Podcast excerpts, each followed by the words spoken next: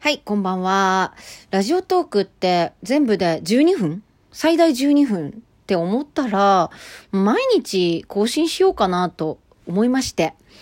まあ、よっぽど、なんだろうな。もう朝から夜中まで働いたみたいな日は、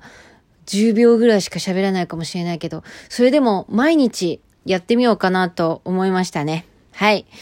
今日はね、さっきまであの、ズームで生配信っていうのをやってて、その、お笑いの先輩たちに誘われたんですけど、ボキャブラのメンバーの方たちが、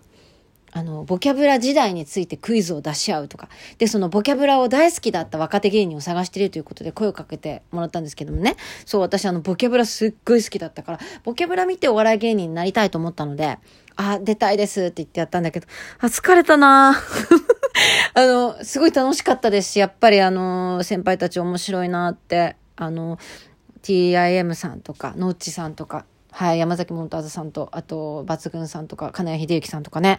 はい、もうやっぱり優しいし、面白いんですけど、なんか、疲れた。気を使う。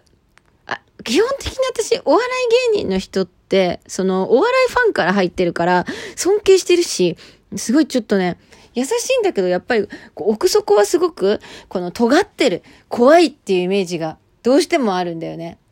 うん、だって実際怖かったと思うんだよ。本当に自分に自信があって、俺が一番面白いと思ってる時代の方たちだから、ああ、なんか、そういう勝手な自分のイメージで、なんか、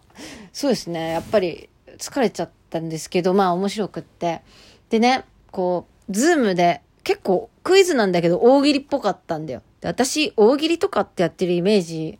ないでしょ？なんか私、あんまお笑いお笑いしてないから、なんか大喜利とかむしろできんのかよみたいな感じだと思うんだけど、でも結構好きなんだよね、大喜利は。でもさ、 Zoom でも滑るときは滑るね。ライブとかで別に滑るとかいっぱいあるけど、 Zoom でも、あ、これ受けないっていうか、なんかこう、回答出す前に、なんかこれ面白くないんだよなっていう感じの雰囲気出しちゃって、で、向こうも、こう、シーンっていう瞬間があるっていうか、なんか嫌だよね、この、私、いつもこう、自分の部屋から配信とか、この Radiotalk も撮ってるんだけど、なんかこの部屋で滑るってさ、うーん、嫌だね。まあでも、すごい楽しかった。で、やっぱりこの Zoom っていうのを、やっぱりね、このコロナになってやってるわけなんだけど、 Zoom オーディションっていうのもあるんだよね。で、この前受けたのがナレーションのオーディションで、 Zoom でナレーションをやるっていうことで、あ、これは絶対に受かりたいなと思ってね。まあ、お笑いももちろん受かりたいんだけど、なんかナレーションはなんかこう、ちょっと私、まあ、去年とか、ザ・ノンフィクションのナレーションやったんだけども、うん、ん来てるじゃないですか。ナレーター小出真帆っていうのも来てるので、こうナレーターとお笑いの二刀流を目指してるんですよね。結構これ本気で。うん。で、あのー今、まあお笑い大好き、ボキャブラ大好きとかって言ったんだけども、私お笑いの学校っていうのは言ってなくって、はい。あの、私、本当にね、20、始めたのも23ぐらいで、だいたいみんな高校卒業して始めるんだよね。18歳に、デビューとか所属みたいな感じなんだけど、私みんなより5年ぐらい遅れてたから、その学校っていうものをもう、もう行きたくないなと。大学も親に出させてもらって、さらにまた、あのーまあね、その60万とか何十万とか払ってお笑いの学校に行くってことはどうしてもやっぱ親にね言えなかったし、じゃあ自分の貯金で行こうかっていう、あのね、人もいると思うけど私結構アルバイトしたお金とかもなんか全部使っちゃってて、あのバリ島とか行ってたから、うん、あの、だからなくっても、今更23歳でもう一回学校っていうのが嫌だったっていうのとね、一回だけ、太田プロになんか仮所属みたいになった時に、そのお笑いのスクールを体験させてもらったんですよ。本当に、ちょっとだけ。たださ、もう正直さ、本当に思ったこと言うよ。あのさ、え、あなた誰？っていう、うん、あの先生がさ、あなた誰っていう方が、アンタッチャブル面白いと思う人、はい、手挙げて。はい、おぎやはぎ面白いと思う人、手挙げて。とかってやってるの。で、はい、じゃあそこの君。えー君はなんでおぎやはぎが面白いと思うの？っていうのを授業でやってて、え、私これに何十万も払いたくないなって思ったんだよね。うん、まずあの、あなたどなたっていう方に、うん、そんななんか誰々面白いと思うみたいな。なんか私ね、すっごい、まあ、尖ってたから、本当にあの、まあ、生意気な23歳だったので、いや、お笑いなんか学ぶもんじゃねえよ、みたいな。感性とかってもう生まれた時に決まってるからっていう感じでお笑い始めたので、だからこんなになっちゃったんだけども、勉強っていうのをやっぱしてない。うん。だけど、ナレーションに関しては、お勉強したいなって思ったんだよね。で、今回その Zoom のナレーションのオーディションがあるから、ナレーションのお勉強をどうやってしようかと思った時に、やっぱり私はこう、お笑いの勉強してこなかったっていう、ちょっとコンプレックスっていうか、な、なんだろうな、後ろめたさみたいなのがあるので、でもね、やっぱり今は YouTube とかに講座というものが載ってるんだよね。そう。あの、ナレーション講座とか、ナレーションのコツとかで検索すると結構バーっと出てきて、そこでね、あの、こう、イントネーションの仕方とか、まあ、私もちょっとノートに書いたんだけども、こここで抑揚をつけますみたいな、そのナレーション、プロのナレーションの方が教えてる動画が結構よくって、なんかこう、例えば、一塊の言葉をあの、変にイントネーション、えー、抑揚をつけずに一気に読んでくださいみたいな。例えば、ニュースの原稿だったら、雲の広がるところがとか、雲の広がるところがって言わずに、雲の広がるところが、と一気に言ってください。これ、今違い分かったかな？なんか、雲のって一回下げたら、そのまま広がるところがって、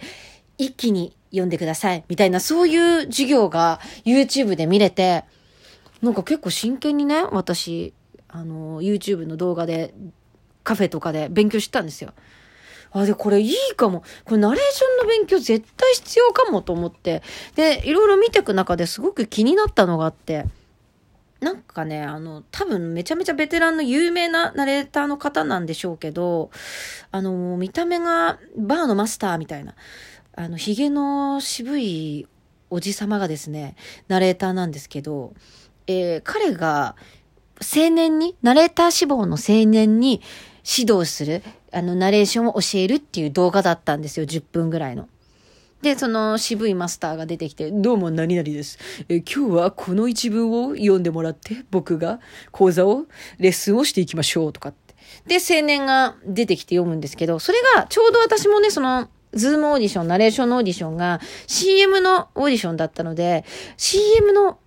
ナレーションの勉強したいなと思ってたんですよ。そしたらそのね、動画が CM のナレーションだったから、あ、やったと思って。で、この一文をまず読んでくれ、みたいな。あの、本当に短い言葉ですよ。その青年が、はい、わかりました、つって。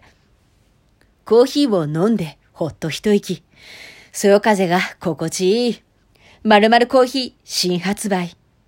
てやったんですよ。で、私は別に別に上手じゃんと思ったら、その、ベテランのバーのマスターみたいなナレーターの方が、全然ダメだね、つって。